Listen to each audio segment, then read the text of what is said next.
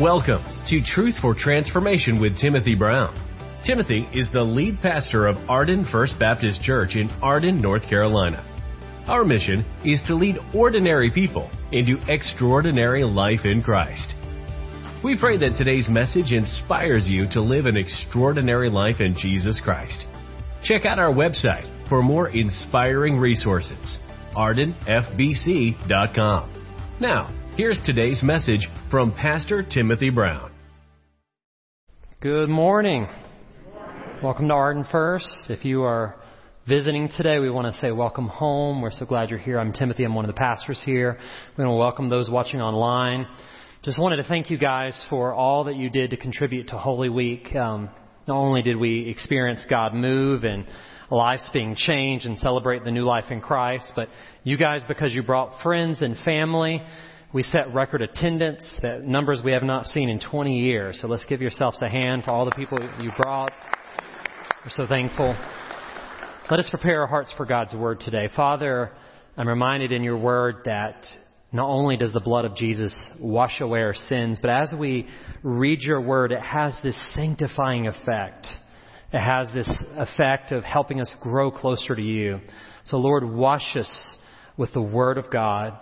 As we partake of this spiritual meal, we pray your blessing will be upon each person here and those who are watching online. In Jesus' name, amen. We're going to be in Genesis 17, so go ahead and turn there. As you turn there, I'm going to tell you a story that you didn't know about me. Most of you did not know. How many of you knew that I had a different name? I had a name change. Anybody know that? See, I knew most of you did not know that. Um, if if you knew me before Texas days, everyone called me Tim. So they'd be like, "Hey Tim, how are you doing?" "Hello, Tim." And ever when I moved back from Texas in my mid 20s, because I had changed so much, because God basically brought me from being a boy to kind of growing up being a man, being away from my family, just kind of God called me out and kind of helped me grow up a little bit in my 20s. When I met people, I said, "Hello, I'm Timothy." Because there's something in a name. The name Timothy means honoring God.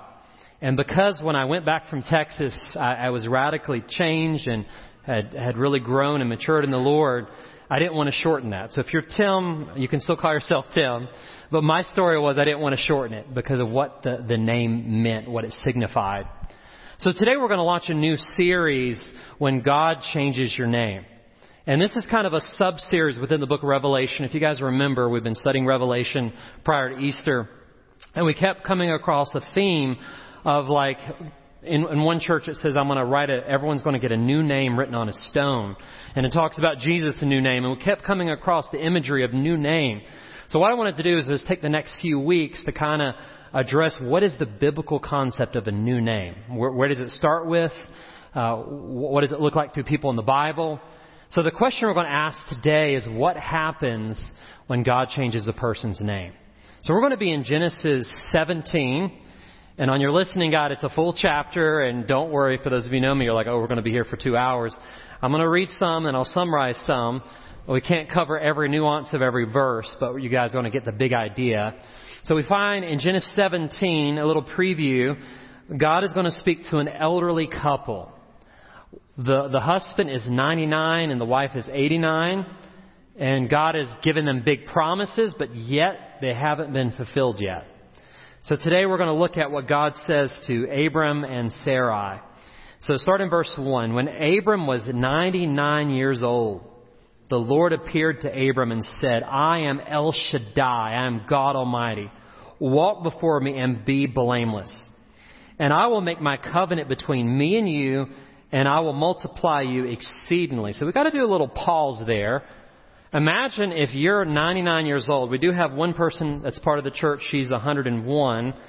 Uh, everyone else is, I think the second oldest is 92. So we, we only have one person that's 99 plus.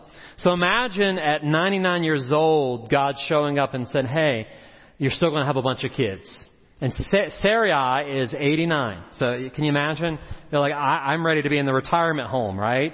I'm ready to be in the nursing home, not having kids. That's for when you're young, not when you're pushing 90 and pushing 100. But God shows up and says, you're going to have kids. All right? Pick up in verse 3, Abraham's response. Then Abram fell on his face, and God talked to him, saying, As for me, behold, my covenant is with you. When you see the word covenant, it's a big Bible word for promise. God's making a promise that He's going to stand by. And you shall be a father of many nations. No longer shall your name be called Abram, but your name shall be Abraham. For I have made you a father of many nations. Now, I want you to underline, for I have made you the father of many nations. We're going to hit this in the sermon. But notice the tense, I have made. It's like a past tense. Like you've only got one child, that's not even the son of promise, but I've already spoken it and declared it. It's going to be done. So in verse 6, I will make you exceedingly fruitful, and I will make nations of you, and kings shall come from you. And I will establish my covenant between me and you, and your descendants after you, and their generations, for an everlasting covenant, to be your, to be to you God, to you and your descendants after you. Also, I will give you and your descendants after you the land in which you are a stranger, all the land of Canaan, as an everlasting possession, and I will be their God. So in verses 9 through 15, I'm just going to summarize this there on your listening guide. As a sign of this covenant, God gives the symbol of circumcision. When's the last time you heard a sermon on circumcision? Every time we talk about men kind of squirm but in verses 9 through 15, it's the idea that because you believe in me, there's going to be an outward sign of inward commitment. And it's a sign of circumcision. So in verses 9 through 15, they do something very painful. These men that are connected to Abraham, servants in his household, they have to go through adult male circumcision. Now, it's pain enough, painful enough for a child. Grown men, can you imagine adult male circumcision?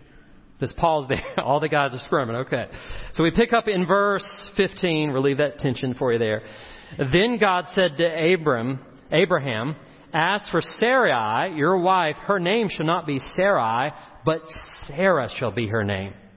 And I will bless her and also give you a son by her.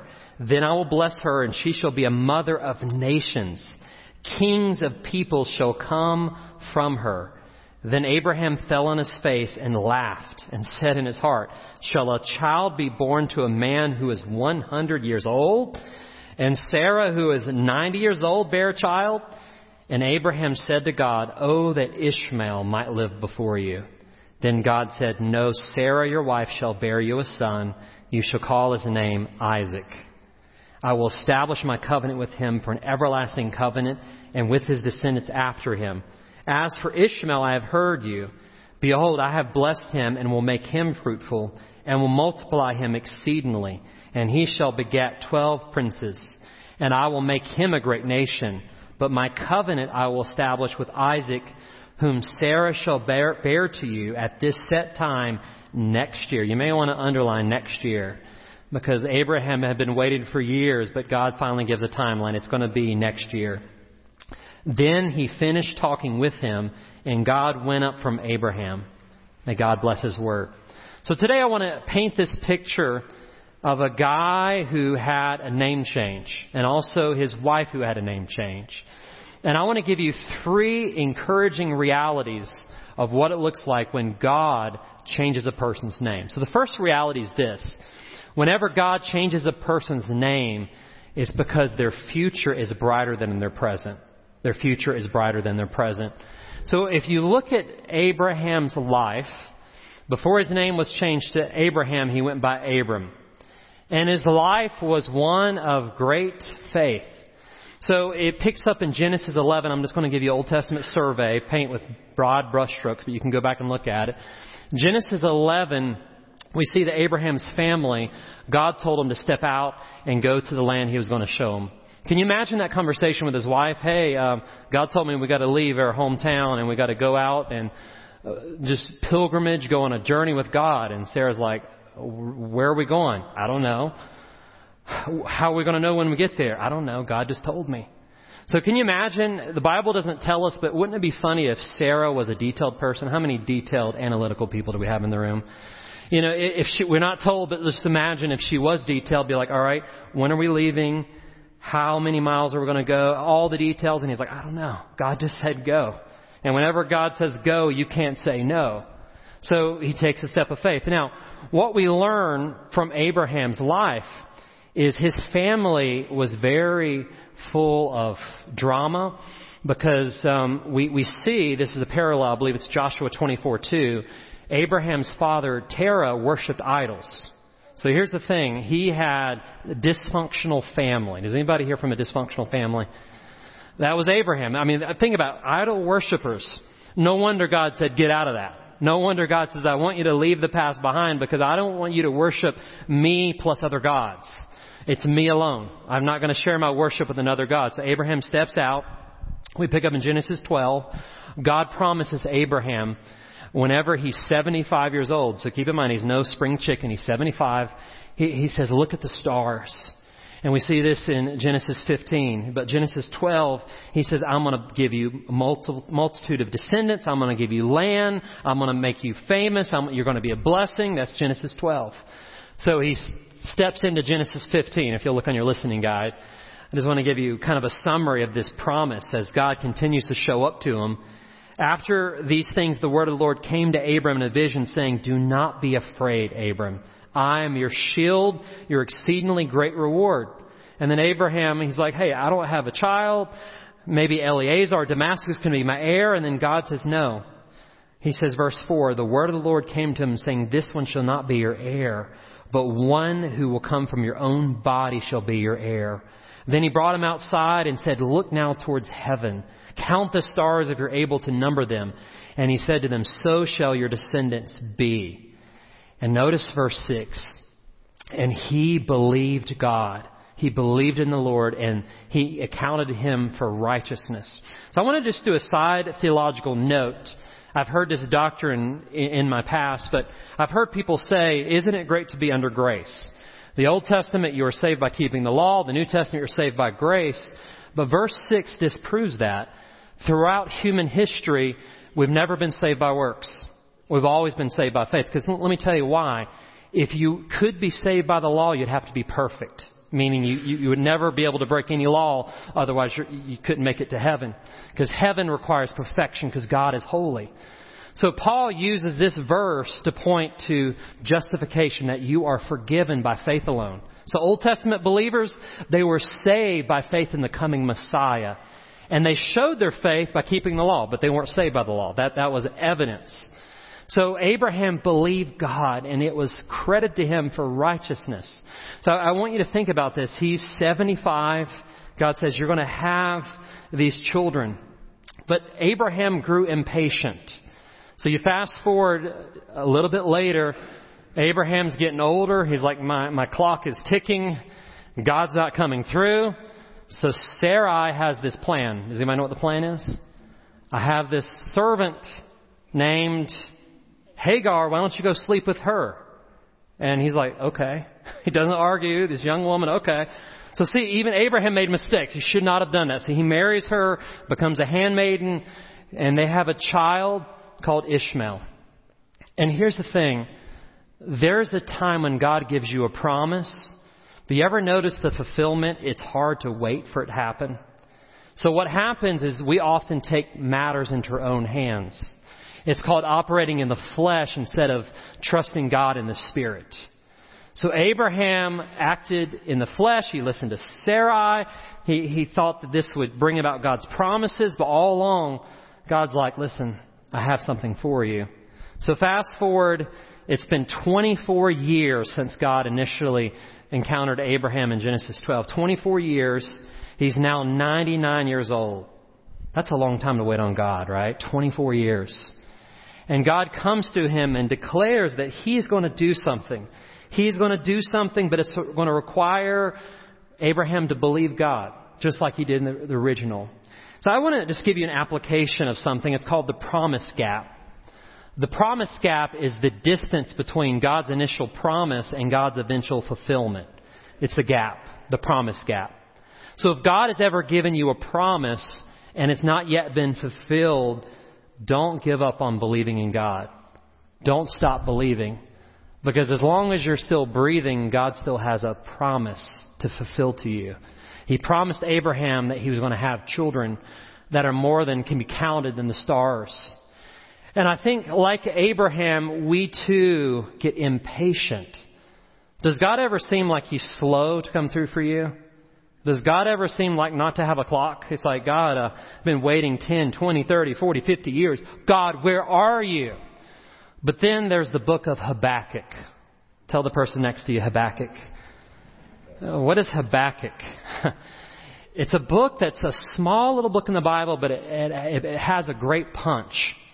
And there's so many good verses about writing the vision on tablets, and God's God's got a vision. It needs to be clear. But then there's about the timing of the vision. Habakkuk says the vision is for a what? Future time. It describes the end and it will be fulfilled. If it seems slow, don't you wish that word was not in the Bible? Slow. God, can't you just hurry up? I'm tired of waiting. God, can't you just come through like slow? I wish that word wasn't, but it's there. If it's slow in coming, wait what? Wait patiently. How many of you wait, but you wait impatiently? How many of you wait, but you wait with complaining and anxiety and stress, and you begin to take things into your own hands? But God says, wait patiently, for it will surely take place. It will not be delayed. So if God has a divine promise, He has a divine fulfillment.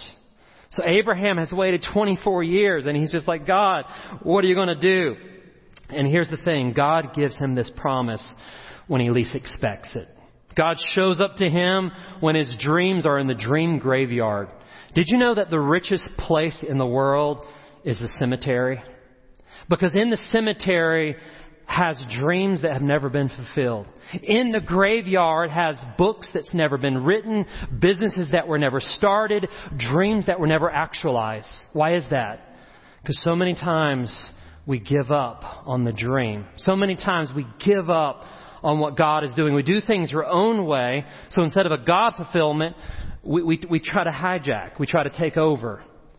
But if God has a divine dream that He's given you, there's a divine fulfillment, but it requires faith and obedience on your part.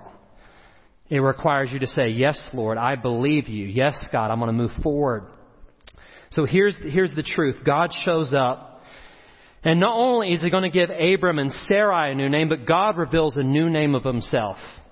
It's the Hebrew name El Shaddai. What does El Shaddai mean? God Almighty. Isn't it interesting that God, in changing Abram's name and Sarai's name, reveals a new name, a new aspect of his character? What is El Shaddai? God is saying, you may think that you're too old. You may think that there's more life behind you than in front of you. You may think that this is not going to happen, but don't forget, I am El Shaddai. I am God Almighty. When I speak something, it happens. When I proclaim something, it will be fulfilled, but you have to trust in me. Abraham, I am God Almighty. Wake up. Get out of that nap. You're 99, but you're still kicking, okay? You're still breathing. Wake up, Abraham. I am El Shaddai, and what I have declared, it will come true. I am God Almighty, he tells Abraham. So what's in a name? Whenever a name is given by God, it reveals an identity, a character, and a calling. God is telling Abraham, you can trust in me. There's nothing I can't handle. So let's look at Abram's name change. The name Abram means exalted father. And it's kind of humorous because Abram only has one kid, and it's not the kid that God had promised, right? He's only got one child, Ishmael, who's 13. And God says, Your name's no longer Abram, but it's Abraham. What does Abraham mean? Father of a multitude. Now, I love this, and I want you to go back in your scripture to, to read verse number five. I just want this to soak into your soul. No longer shall your name be Abram, but your name shall be Abraham for I have made you a father of many nations. God already said, listen, you've only got one child, but I have made you the father of many nations. So here's, here's the spiritual principle I want you to take home with you. Before things are manifested in the physical, they are released in the spiritual. Before things are seen in the physical, they are released in the spiritual. So here's the thing the promise always comes before the fulfillment. Typically, the answer to prayer comes after the prayer, right? Faith comes before sight. It's not seeing is believing, it's believing is seeing. So if you have not yet received what God has for you, it's time to keep doing battle in the spiritual.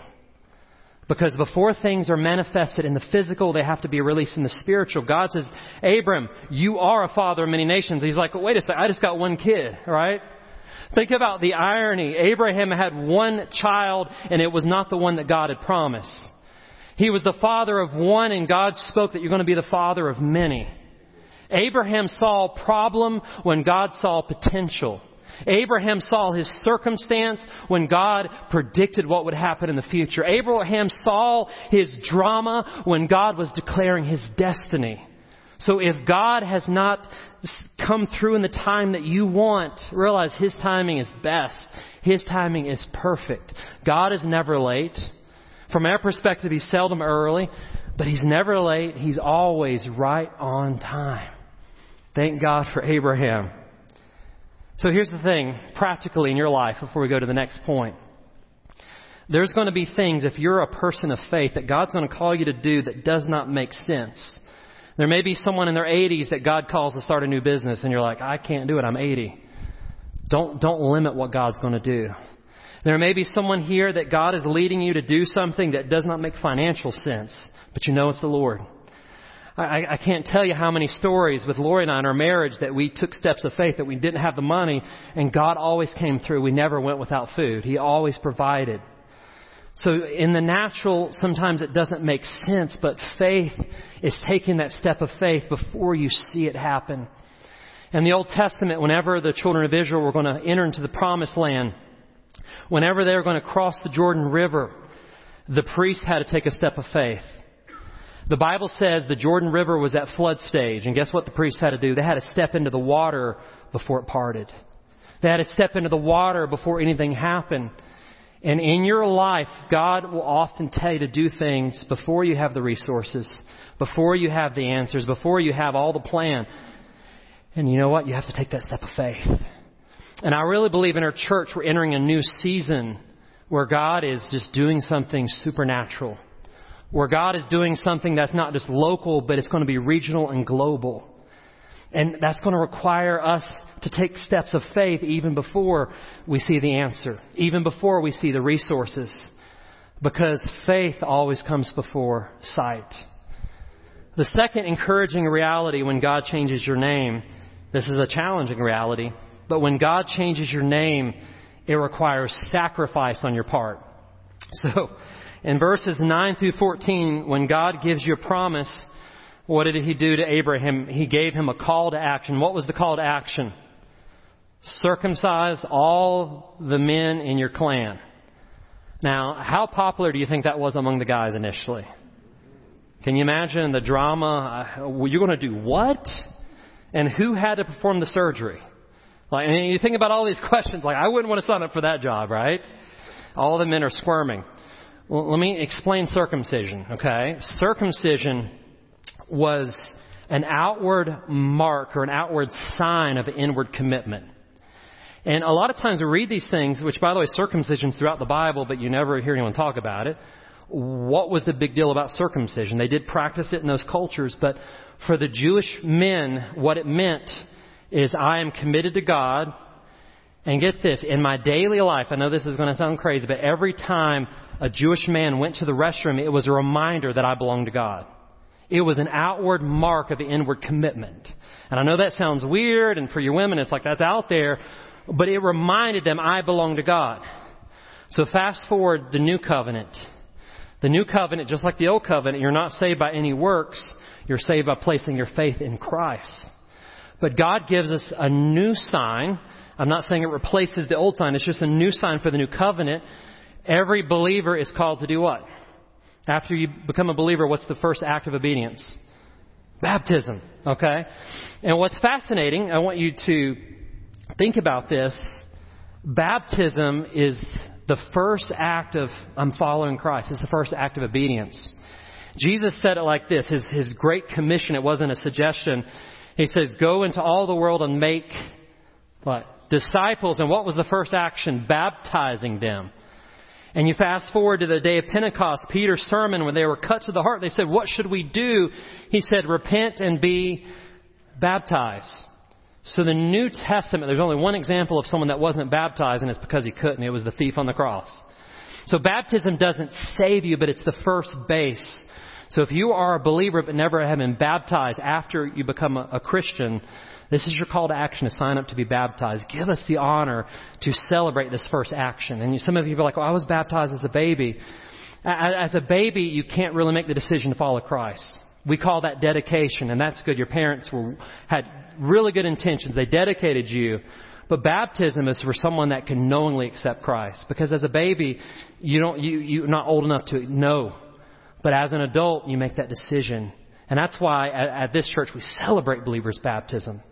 So back to circumcision, you guys thought I'd let you off the hook. Here's something really weird that you can have at dinner conversation.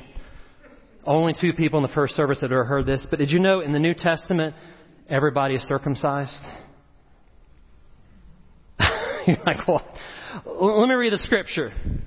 Let me read the scripture. This is going to be interesting. All right, Colossians. It's not the circumcision you think about. All right, guys, just take a deep breath. In Christ, you were circumcised with a circumcision not performed by human hands. And we're like, thank the Lord.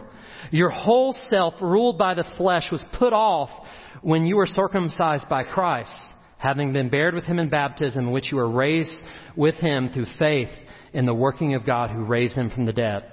So here's the circumcision. Your heart has been circumcised.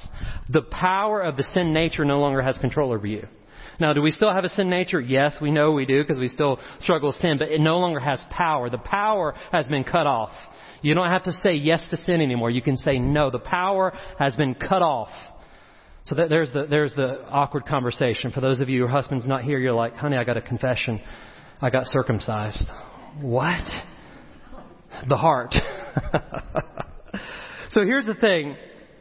When God places a big call in your life, what does it mean? It means that you're to have a life of complete devotion to Him. And it will require sacrifices along the way. All right, truth number three. You're like, let's move on past circumcision. I know, it's painful. When God changes your name, it creates an eternal ripple effect. So in verses 15 through 17, God tells Abraham, He's like, by the way, your wife Sarai, she's going to get a name change too. Now, can you imagine that conversation? Abraham has had a lot of awkward conversations with Sarah. Hey, we're leaving. Where are we going? I don't know. We're, let's go. Genesis 12, 1 through 3. Now he's like, hey, um, you're going to get pregnant. And she's like, I'm almost 90. You're going to get pregnant and have a baby. And by the way, God's given you a new name. Can you imagine that conversation? How awkward that would be? I, I, I'm getting pregnant? What? Are you kidding me? And her new name, it's very subtle, just like Tim to Timothy is very subtle. But her name, Sarai, means my princess. And then the name Sarah means princess. And you're like, well, what is the difference? Here's the way I view it. For the first 89 years, Sarai was a princess to her father, and then she became Abraham's princess. And then God gave this promise to her through Abraham, he said, You're going to be a, a mother of the nations. Just like Abraham's going to be a father, you're going to, you're going to be giving birth to kings. Think about that. You're a king bringer. Wouldn't that be cool, moms? All the children coming through you are going to, many of them are going to turn into kings. I could imagine her strutting around. Okay, let's see that. So she went from being Abraham's princess to now she's a princess to all the nations. And if you guys ever grew up in church, there was a song and sing it if you know it. Father Abraham had many sons. Many sons had Father Abraham. I am one of them, and so are you. So let's just praise the Lord. And then you go right arm left, and you're like, what is that? Let me give you the scripture. Let's throw it on the screen. Galatians 3:29. So here's the, here's the principle. If you belong to Christ, so anyone in here that's truly been born again, then you are Abraham's what? So I want you to get this. When God gave this promise to Abraham when he was 99 and Sarah was 89, and when they had the promised child, Isaac, laughter at 190, they didn't realize the full implications. Not only would they give birth and be part of the nation of Israel, but now all Christians around the world are spiritual descendants of Abraham. Isn't that amazing? And here's what's cool. It says heirs according to the promise. So there, there are certain passages where people say, well, no, you can't claim that. That's the Old Testament. I beg to differ because I'm an heir. I'm a spiritual heir of Abraham. The promises of God in Christ are yes and amen. And if you think being part of Abraham's heir and spiritual seed is great, the Bible says you're co-heirs with Christ. And Christ owns everything. So claim the promises that God has given to Abraham's seed. So the principle is this. Whenever you're in Christ, whenever you lead someone to Christ, you will have a ripple effect. Just like Abraham and Sarah had no idea that not only the physical offspring, that they, that they believed God and God did it, but did they know that you guys would be sitting here in 2023 at Arden First at this church? Spiritual offspring of Abraham. Did they see that? Did they see that there would be two, almost two billion people that claim faith in Christ on the, on the planet right now? Did they see that? Genesis 15, Abraham, look at the stars. If you can count them by name, all of your children are going to outnumber that. Now, Israelites, yes, there's, there's a lot, but think about how many Christians that have lived since then. From the time of Jesus on, people that have followed Christ. You can't count them. There's so many. I want to close with a story. This is a true story. There was a boy that grew up in El Salvador. And he was dysfunctional from the beginning. His mom didn't know how to deal with him. So she passed him off to his grandparents to raise him.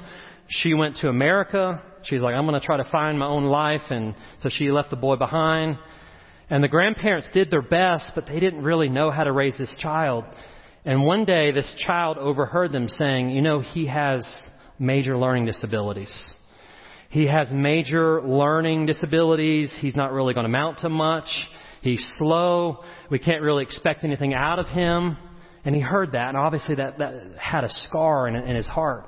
So they sent him to a, a psychiatrist that did all those diagnosis tests of you know, what kind of learning disabilities does he have? And sure enough, this, the psych, psychiatrist diagnosed him with all these different, you know, letter dis- disabilities.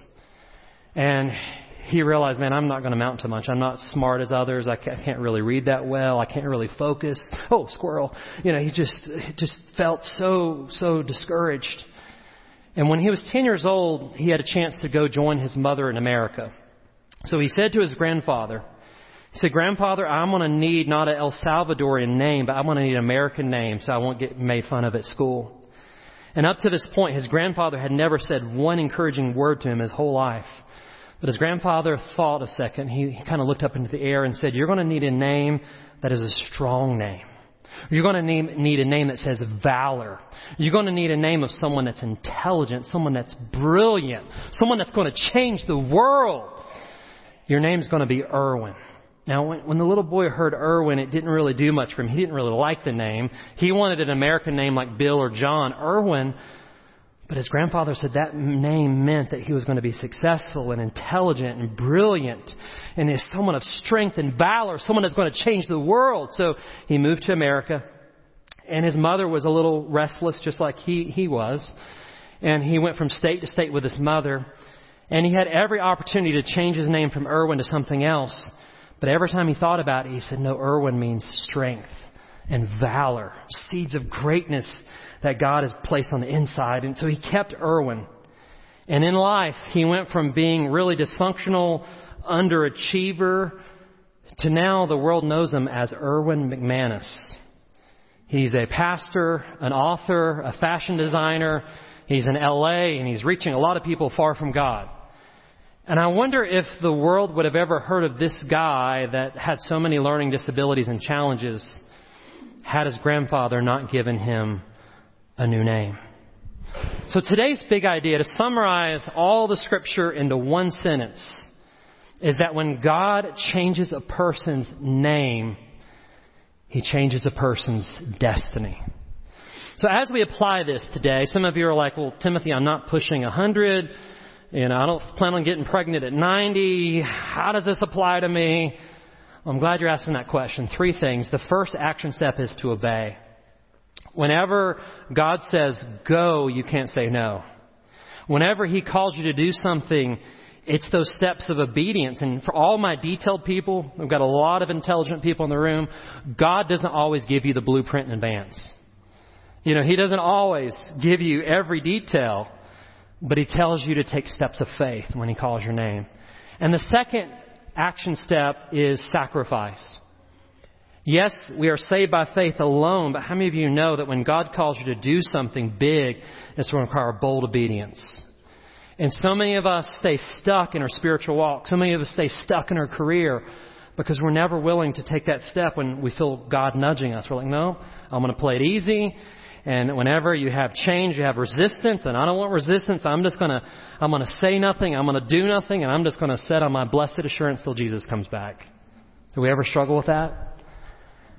And the final action step is to rejoice. Remember that first principle we talked about, that spiritual powerful principle that God says you are Abraham and you are a father of many nations. And it's like, no, I'm not. I'm a father of one rejoice that if God is speaking something to you, and how do you know God's speaking to you? Well, you're in the Word, tested it with the Word. You have other people in your life holding you accountable. You have other people that know you, that in the multitude of counselors are safe. There's so many steps to see whether it's God or whether it's the pizza you ate not the night before. But if God is truly speaking through His Word and through the Spirit, it's like, I'm going to rejoice because He's calling me to do something great for Him. And I just want to encourage you that in Christ, guess what? There's something amazing in front of you. The best days are not back here. But just like Abraham looking at that starry sky in Genesis 15, I want you to lift your eyes up to the Lord and know that in Christ the promises of God are yes and amen. Can I get an amen? Let us pray.